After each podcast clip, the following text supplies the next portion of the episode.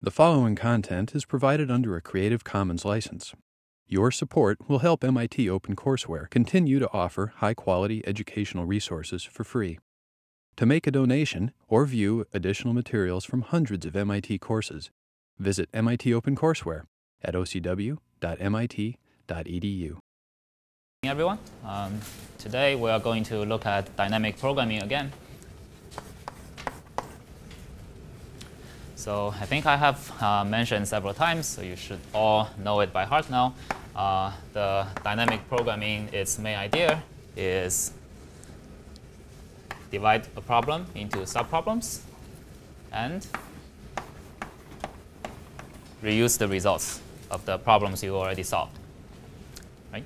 And of course, in 6046, we always care about runtime. So those are the two uh, uh, big themes for dynamic programming. Now, uh, let's start with a warm-up example. It's extremely simple. Let's say we have a grid. And there's a robot uh, from, say, coordinate 1, 1. And it wants to go to coordinate mn. So at every step, it can only uh, either take a step up or take a step on the right. So how many distinct paths are there for the robot to take?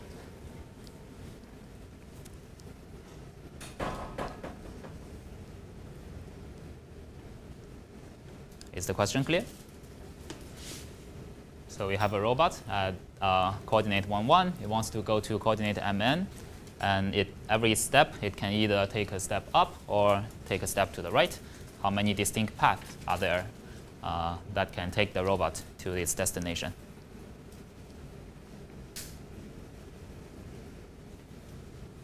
Any ideas how to solve that?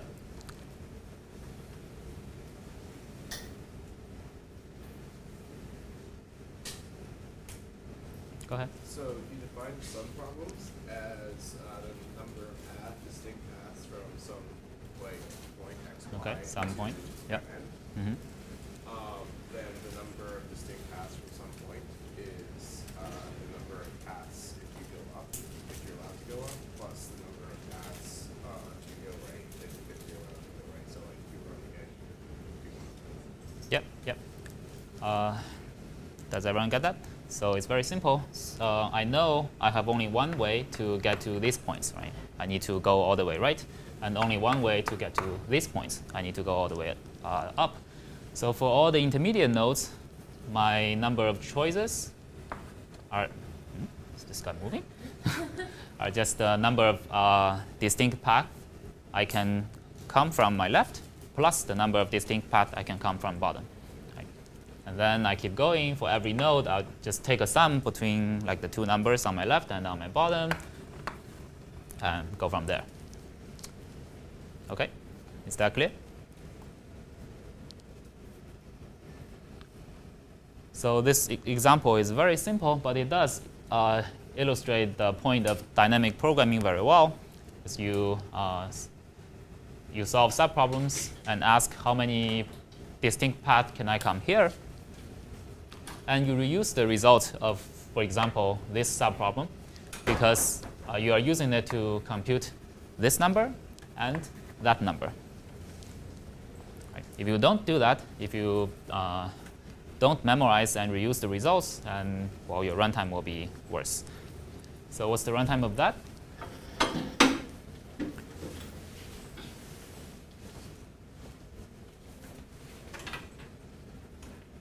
Yeah, speak up. It's just uh, m, m times m, right? Why? Because I have this many unique subproblems, one at each point, and uh, and I'm just taking the sum of two numbers at each subproblem. So it takes me constant time to solve, to merge the results from my subproblems to get my problem. So uh, to analyze runtime, usually we ask uh, the question, how many unique problems do I have? And what's the amount of merge work I have to do at every step. okay.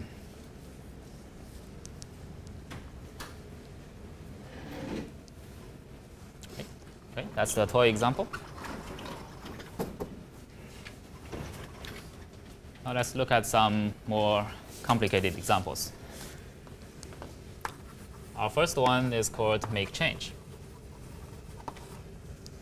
Just, uh, as its name suggests, we have a bunch of coins S1, S2, all the way to, say, SM. So each coin has some values, like 1 cent, 5 cent, 10 cent. And I'm, we're going to make, make change for a total of n cents. And ask, uh, what's the minimum number of coins do I need to make a change of n, n cents?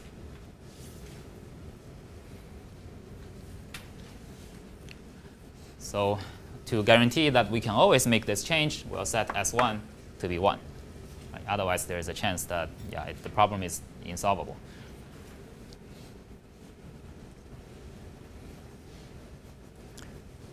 Any ideas? Oh, is the problem clear? Uh, go yeah, ahead. How do you define S1 again, or S of Uh, what these these numbers? Uh, they are input. They are also inputs. Right? It could be one cent, five cent, ten cents, or three cents, seven cents. Though the smallest one is always one. Okay, I need to find a combination of them. For each of them, I have uh, infinite number of them, so I can find two of these, three of that, five of that, to such that their sum is n. Is the problem clear? Okay, any ideas how to solve that?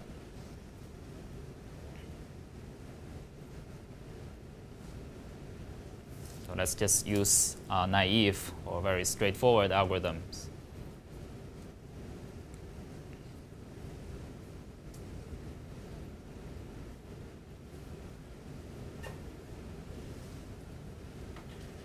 Go ahead. Pick one, and then you do MC of n minus that. Okay, great. Uh, yeah, let's just do exhaust search. Let's pick uh, SI. If I pick this coin, then my subproblem becomes n minus the coin value, right? And of course, I use the one coin, right? That's SI. So then I take a mean of this for all the i's. And that's the solution. So far, so good?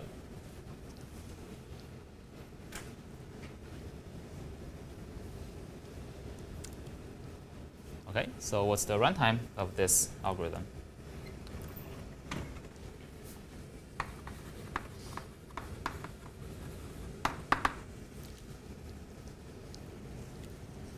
If it's not uh, uh, immediately obvious, then we ask how many unique subproblems are there? And how much work do I have to do to go from my subproblems to my original problem? So how many subproblems are there?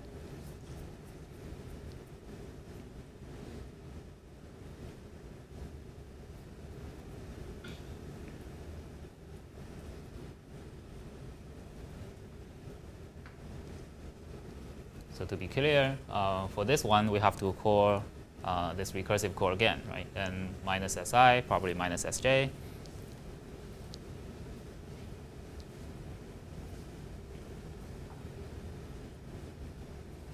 And if you cannot compute how many subproblems are there, let's just give a bound.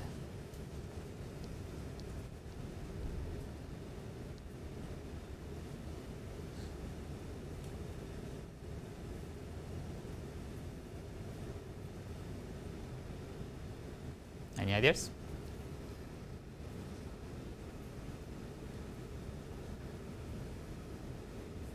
Uh, John, right? Yeah. I'm not sure there would be more than n subproblems. Mhm. Um, because the smallest amount we can subtract from like the original is one, and Mhm. we keep subtracting one repeatedly in n subproblems, and that will cover the frequency of n subproblems.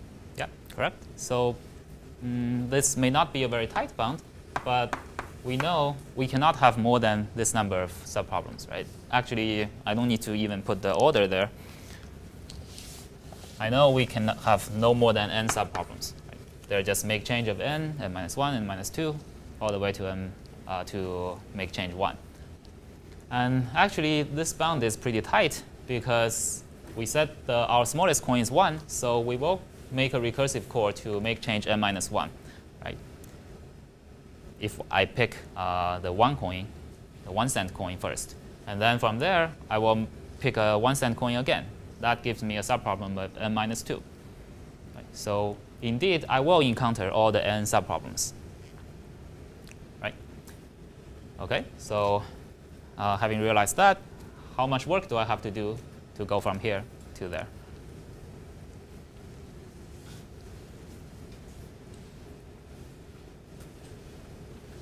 Do M work instead. Yeah, correct, right? Because well, I'm taking the mean of how many terms? m terms. So that's our runtime.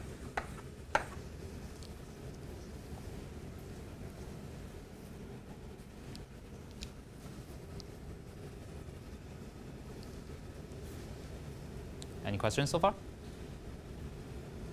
Okay. If not, uh, let me take a digression.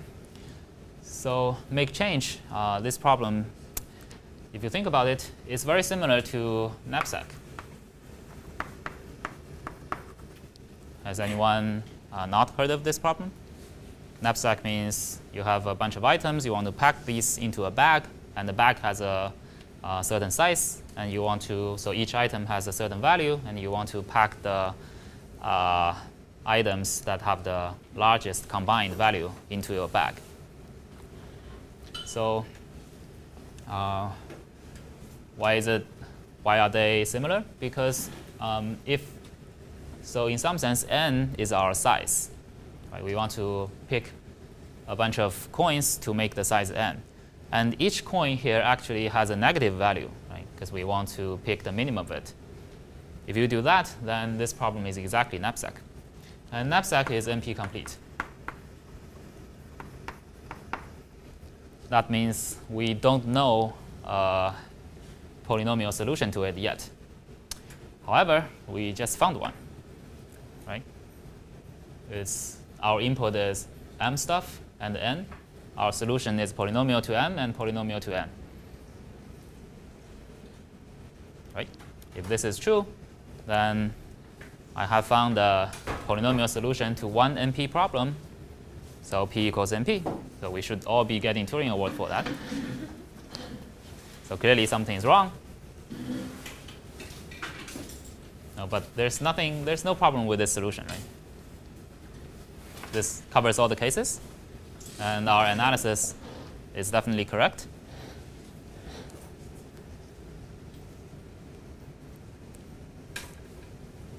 So yeah, does anyone uh, get what I'm asking? So what's the contradiction here?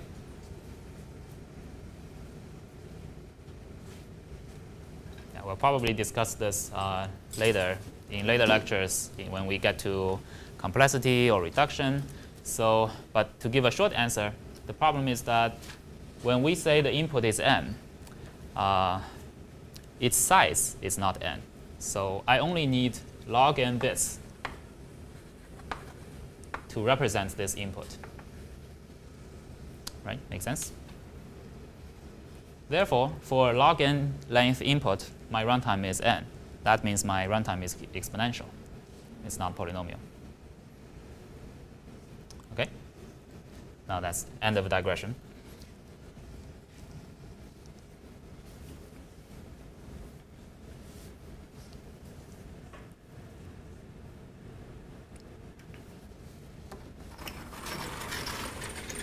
Okay, now let's uh, look at another example.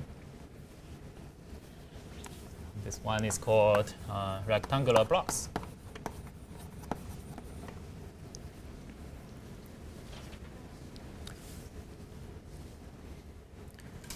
So in this problem, we have a bunch of blocks, uh, say 1, 2, all the way to n. And each, each of them has a length, a width, and a height. So it's a three-dimensional block. So I want to put blocks, stack them on top of each other to get a ma maximum height. But in order for j uh, to be put on top of n, I require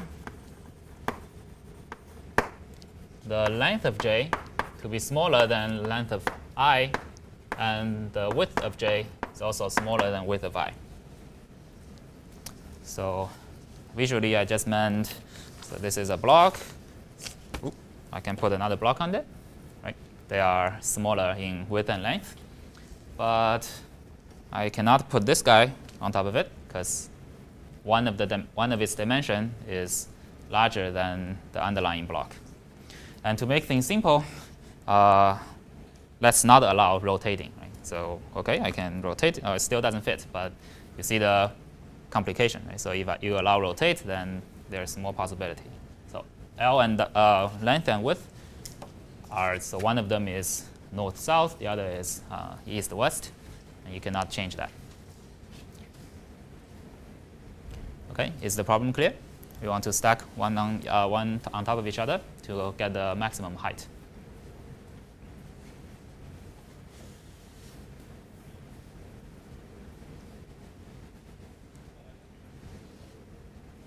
Any ideas? Again, let's start from simple algorithm. Say, let's just try everything out.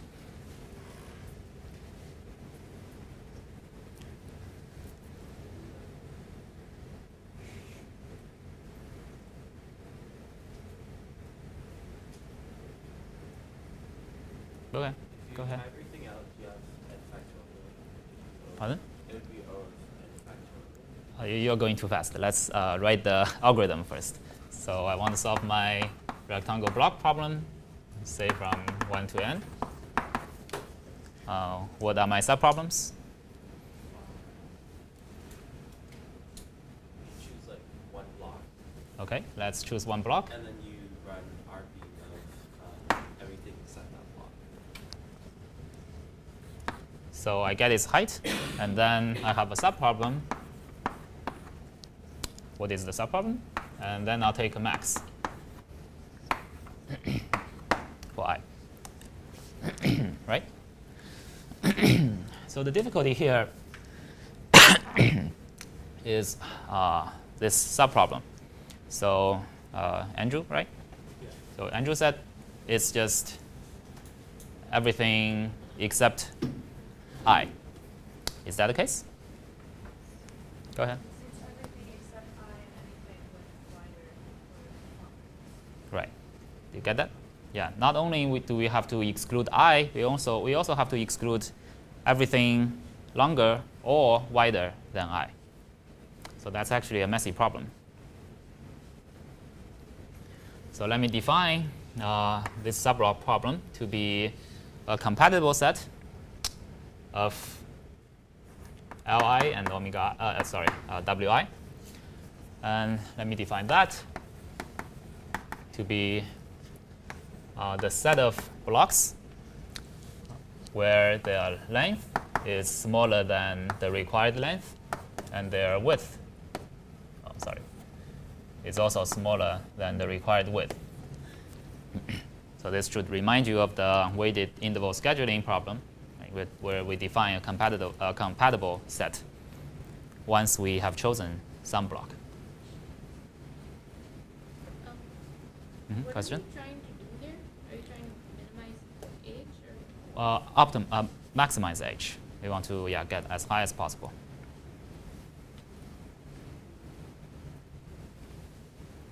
I choose a block, I get its height, and then I find out the compatible remaining blocks, and I want to stack them on top of it. okay? Everyone agrees this problem, uh, this solution is correct? Okay, then uh, let's analyze its runtime.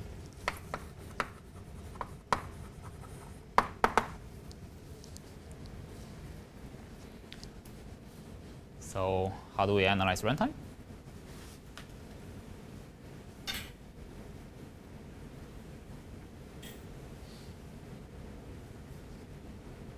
So what's the first question I always ask? Yeah, I'm not sure who said that, but how many subproblems do we have?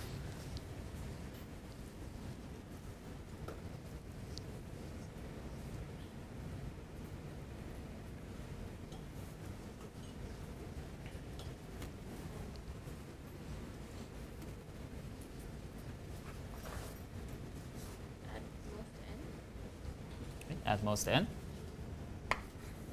Uh, can you explain why is that case? Or it's just a guess? because if like i- if n is a compatible nothing in the compatible n will not be in the compatible set of anything that is in the compatible set of n. Okay, that's very tricky. I didn't get that. Can you say that again? Um, because if like you, for example, if you start with n, then everything that's in the compatible set of n, hmm n won't be in the compatible set of that. Okay, I think I got what you said. So if uh, we think there are only n subproblems, what are they? They have to be compatible set uh, L1, W1, then L2, W2, right? These are the n unique subproblems you are thinking, thinking about, right? Uh, is there any chance that I will get a compatible set like something like L3 but W5? Right? If I ever have this subproblem, then well, my number of subproblems are kind of exploding.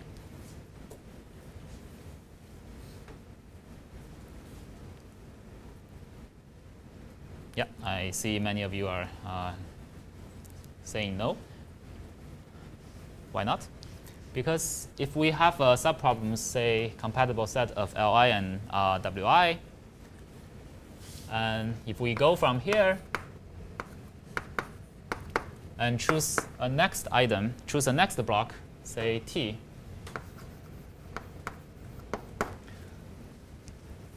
it's guaranteed that t has uh, is shorter and narrower. That means our new subproblem or new compatible set becomes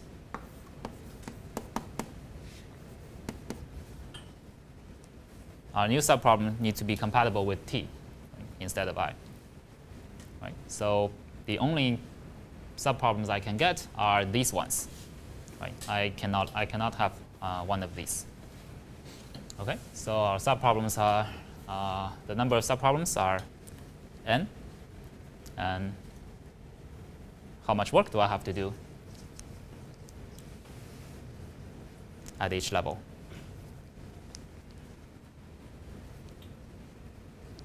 N. Yeah, n, because I'm just taking the max, right? And there are n potential choices inside my max. So runtime n square.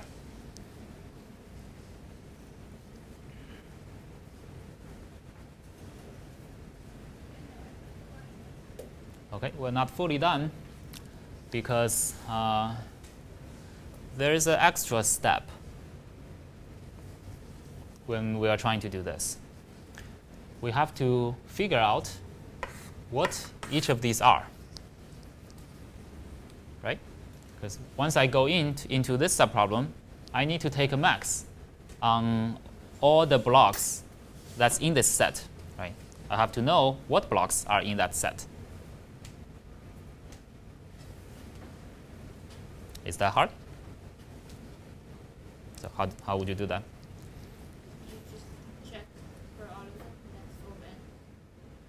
Okay, so uh, I check all of them. That's O of n. I get. Uh, I'm pretty sure you just meant scanning scan the entire thing and pick out the compatible ones, right? But that's for this subproblem. We have to do it for everyone, right? Or there may be a better way. So I think the previous TA is telling me there is a better way to do that. Uh, so in order to find the entire compatible set, he claims he can do it in nlog n, but I haven't checked that, so I'm not sure. This is a folklore or legend here. Uh, yeah, we'll double check that offline.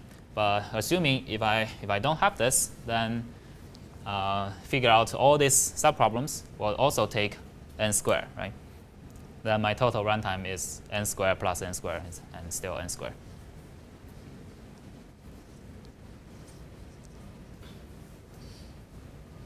Question? Is the n log n solu- solution keeping a sorted list by length and width?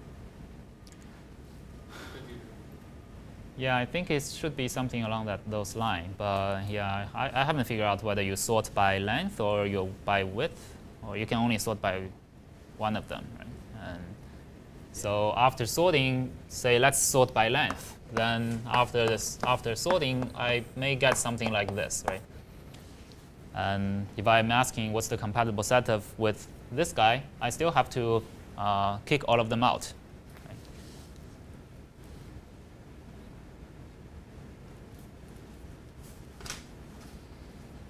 Yeah, so it's entirely not entirely clear uh, to me how to do it, but I think you can potentially consider uh, having another, say, binary search tree that's sorted by width, and you can go in and just delete everything larger than a certain width.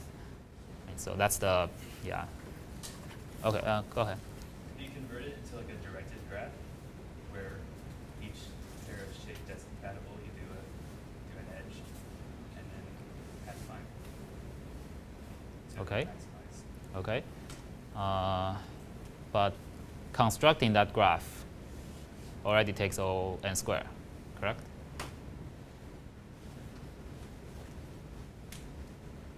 Yeah, okay, let's move on. I don't have time to figure this out now.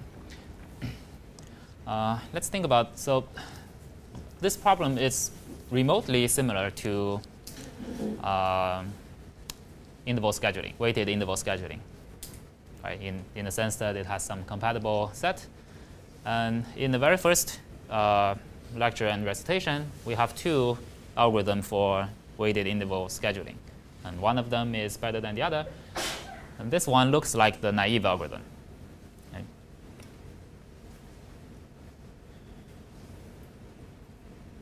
So does anyone remember what the better algorithm is for weighted interval scheduling?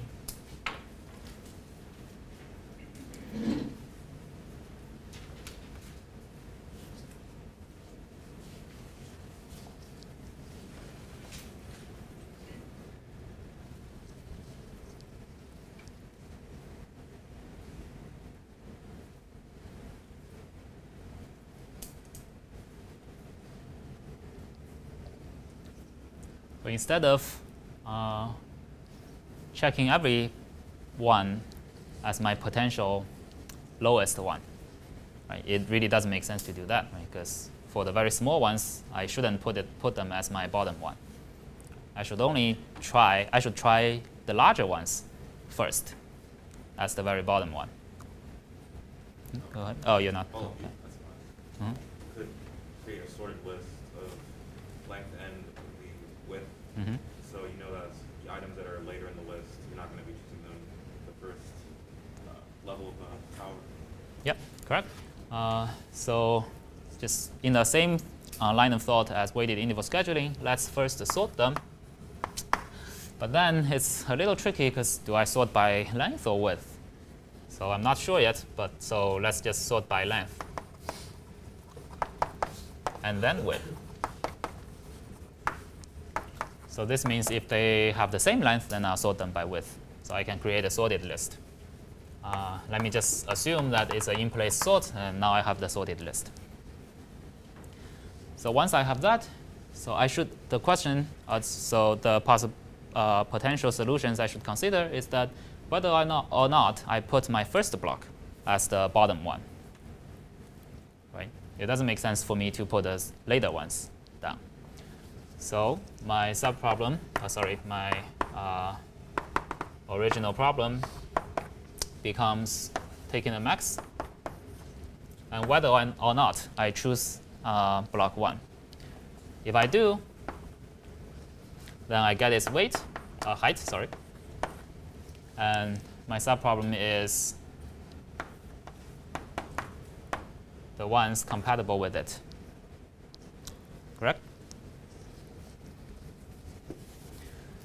If I do not choose it, then my subproblem is like what Andrew first said, from 2 all the way to n.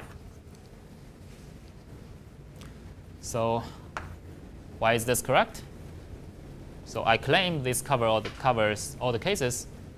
Right? Either H1 is chosen as the first uh, bottom one, or it's not. It's not chosen at all. It's impossible for H1 to be somewhere in the middle, right? Because it has the longest, uh, largest length. Okay. So how many subproblems do I have?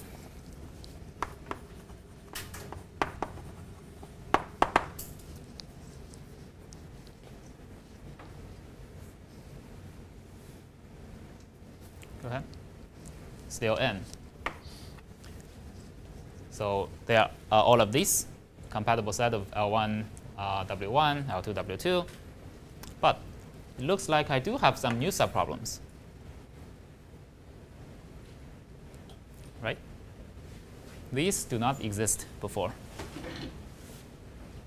However, there are only n of them. Right? They're just a, a suffix of the entire set. Right? So I still have O of n subproblems. And at each step, I'm doing constant amount of work. Right? Just, there are just two items. So we found the order n solution. Are we done? Is it really order n? Okay, no? Yeah, I still have to find all these c's. And uh, first, I actually have, have a sort step, right? That sort step is n log n. Yeah, then again, uh, well, if we do it naively, then it's, uh, again, n squared, because I have to find this compatible set, each of them. But if there is an n log n solution to find these compatible sets, then my final runtime is n log n.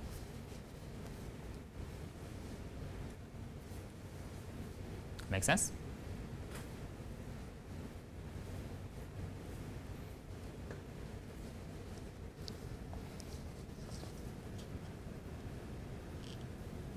Any questions so far?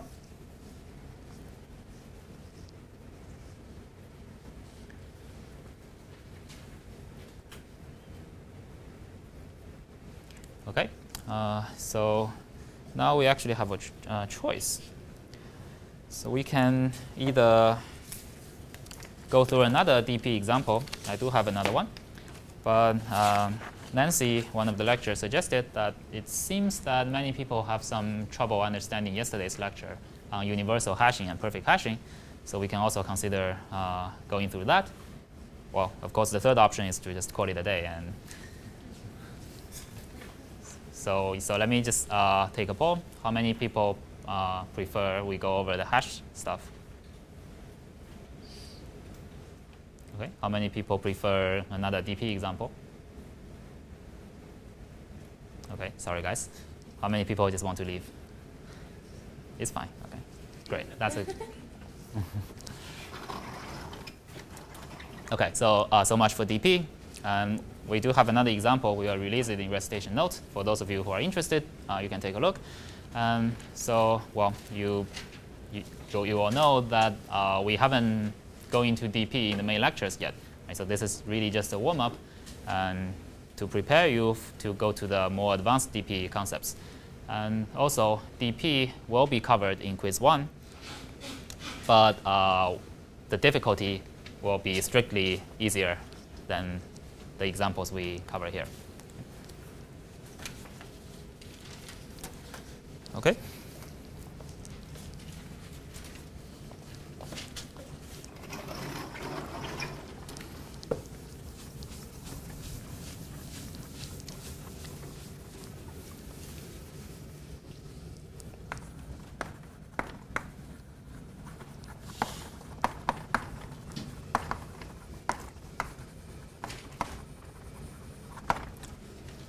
Now let's uh, review universal and perfect hashing. So it's not like I have a better way to teach it. Uh, our advantage here is that we have fewer people, so you can ask uh, questions you have. So let me start with the motivating example. So why do we care about hash? Uh, it's because we want to create a hash table of, say, m. It has m bins. And we will receive input, uh, say k0, k1, all the way to k, n minus 1, n keys. And we'll create a hash function to each of them to map them to one of the bins. And the hope is that uh, if, if n is theta m, or in the other way, m is theta n, then each bin should contain a constant number of keys. So to complete the picture, uh, all the keys are drawn from a universe that has size uh, u.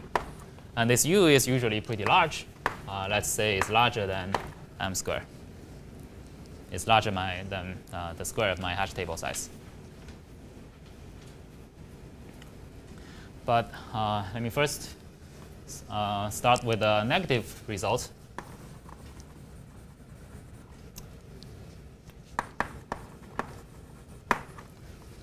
So if my hash function is deterministic,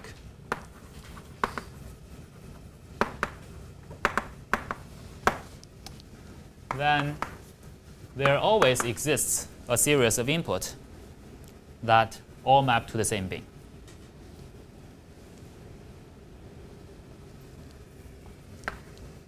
We call that worst case.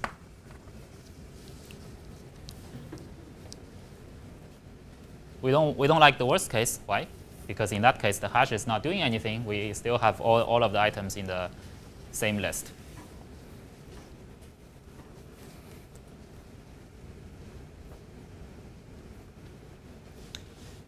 Uh, why is that? Why is that lemma true?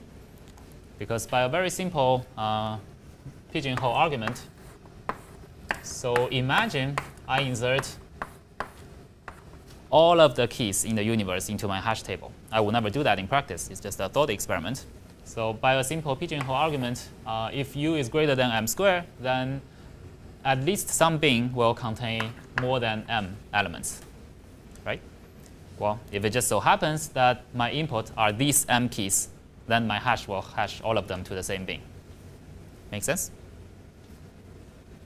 So this is the problem we're trying to solve. We don't want this worst case. And it does say that if H is deterministic, we cannot avoid that. Right? There always exists a worst case. So what's the solution? Then the solution is to randomize H. However, I can't really randomize H. Right? So if uh, H takes some key, if my hash function maps a key into a certain bin, well, the next time I call this hash function, it better give the same bin, right? Otherwise, I cannot find that uh, item. So H needs to be deterministic.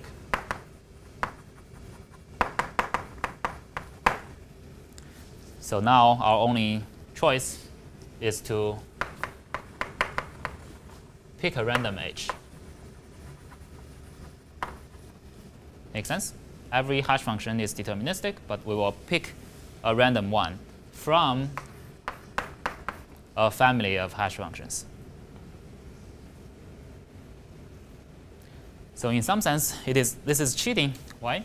Because all I'm saying is I will not choose a hash, hash function beforehand. I will wait for uh, the user to insert inputs. If I have too many collisions, I'll choose another one. If I have too many collisions, I'll choose another one. OK, uh, I think I forgot to mention one thing that's important. So you may ask, why do I care? Why do I care about that uh, worst case? What's the chance of it happening in practice?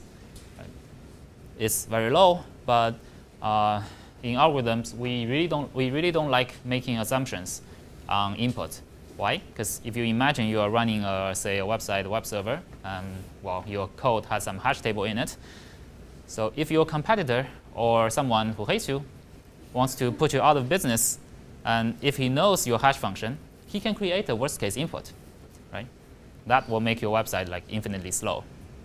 So what we are saying here is I don't tell him what, my, what hash function I'll use. I'll say I choose one.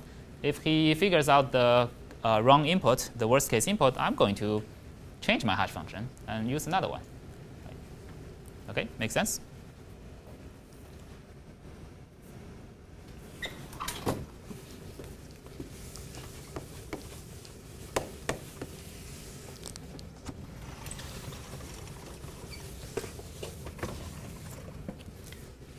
Now, uh, the definition of universal hash function.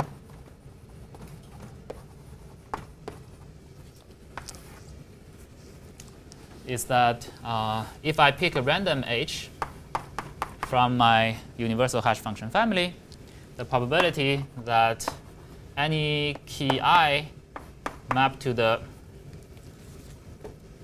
same bin as any kj should be less or equal than uh, 1 over m, where m is my hash table. This is really the best you can get. Right? If hash function is really uh, evenly distributing things, you should get this property.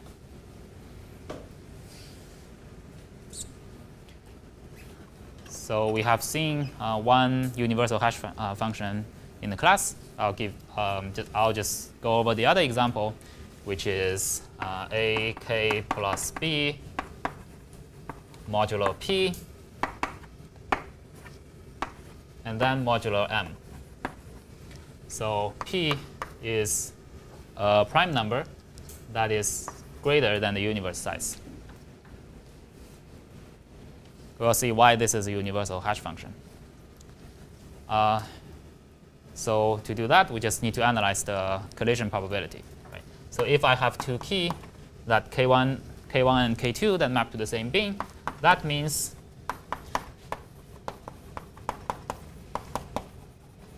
they must have this property. Right? After uh, taking the mod m, their difference should be a multiple of m, right? Because if this is true, after I taking the modular m, they will map to the same bin. Make sense? Now I can quickly write it as a times the difference of the key equals a multiple of m, uh, mod p. Now k1 and k2 are not equal, so they are non-zero. And in this group, we are based on some number theory, we have an inverse element for it. So if, if this happens, we'll call it a bad A.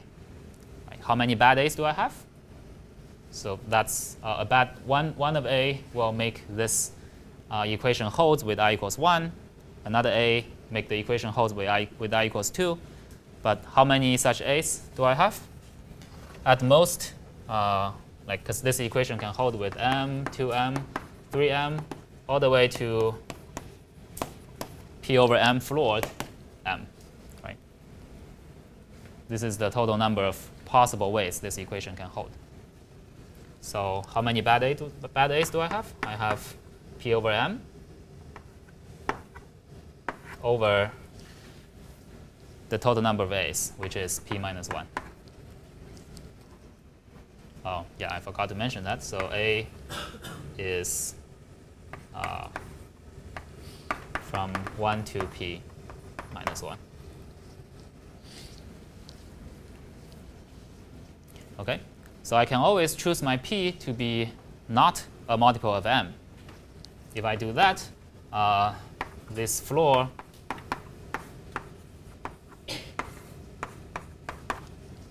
so then p and p minus 1 do not cross the boundary of multiple m, right? Then this is true and this is less than 1 over m. So this is a universal hash uh, function family.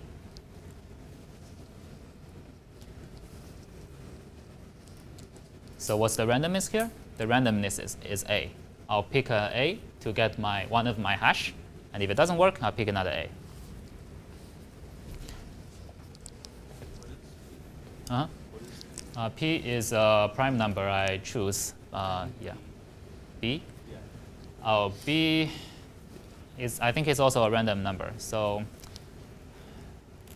yeah, so actually it's not needed, but I think there is some deep reason that they keep it in the uh, hash function. I'm not sure why yet.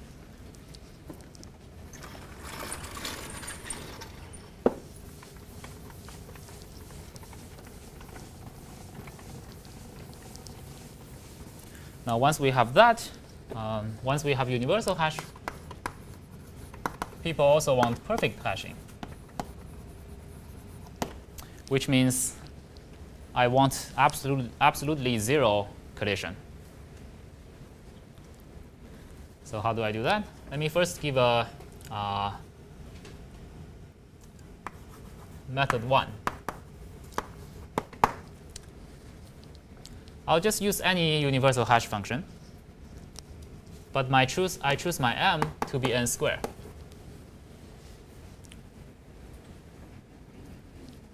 I claim this is a perfect hash function with certain probability. Why? Because I want to calculate probability no collision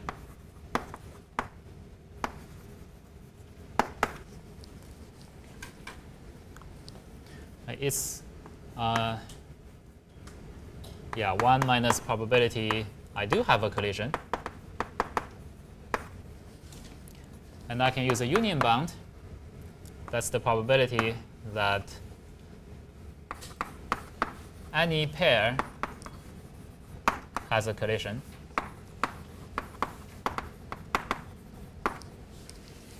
Any pair of h uh, x equals hy. How many pairs do I have? Yeah, n choose 2, which is this number, right?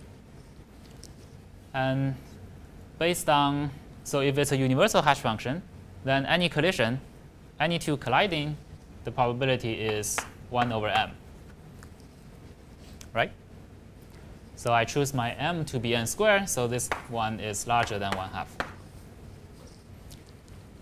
So what I'm saying, so to get a perfect hash function, I'll just use the uh, simplest way. I select the universal hash function with m equals n squared.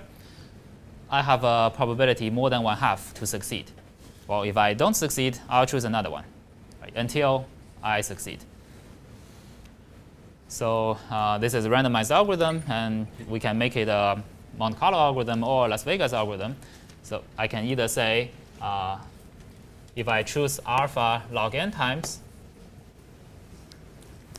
then what's the chance that none of my choice satisfies perfect hashing? Its probability is, my failure probability is less than this. Right? My each chance, I have a, a half success rate. And I try this many times, what's the chance of all of them failing? This is 1 over n raised to alpha.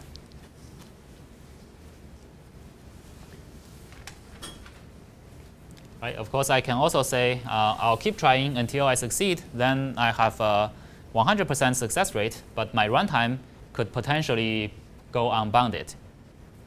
Make sense? OK, this sounds like a perfect solution. The only problem is that the space complexity of this method is n squared because I choose my m hash table size to be n squared. So this is the only thing we don't want uh, in this simple method.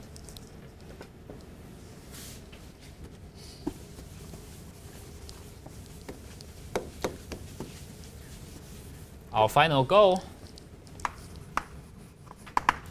is to have a perfect hash function that has space O of n, and also runtime uh, some polynomial in n, and failure probability arbitrarily small. And the idea there is this two-level hashing.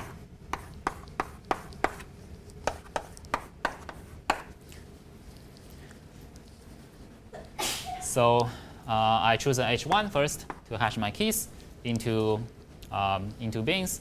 And for each bin, say I get L1 elements here, L2 elements here, so on and so forth. Uh, I'll choose each of the bins to be a second level perfect hashing. So we can use the method 1 to choose this small one. Right? If I choose M1, which is the hash table size of this guy, to be L1 squared, then I know after alpha log n trial, this one should be a perfect hashing. Right?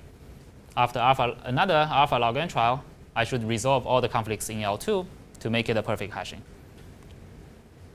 Make sense? So after n log n trials, I will make all of these. I will resolve all the conflicts in my second level hashing. Questions? It was mentioned in the lecture that this only works if there are no inserts or deletes, or something like that. Let me think about that offline. I- I'm not sure about that. Okay, so the only remaining problem is uh, we need to figure out whether we achieve this space of n. What is the space? Complexity of this algorithm is n plus li square, because each table, each table size is the square uh, of the elements in it. And finally, we have that uh, Markov inequality, or things something like that, to prove this is this is the case with. So my space is O of n, also with a probability of greater than one half. Then I can keep going. I'll try uh, alpha log n times on my first level hash function until my space is all n right? Once I get, get to that point, I'll try choosing universal hash functions for my smaller tables until I succeed. Okay?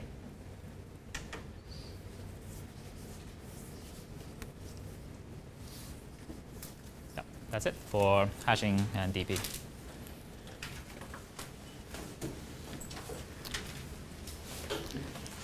So it's mentioned that it's only static.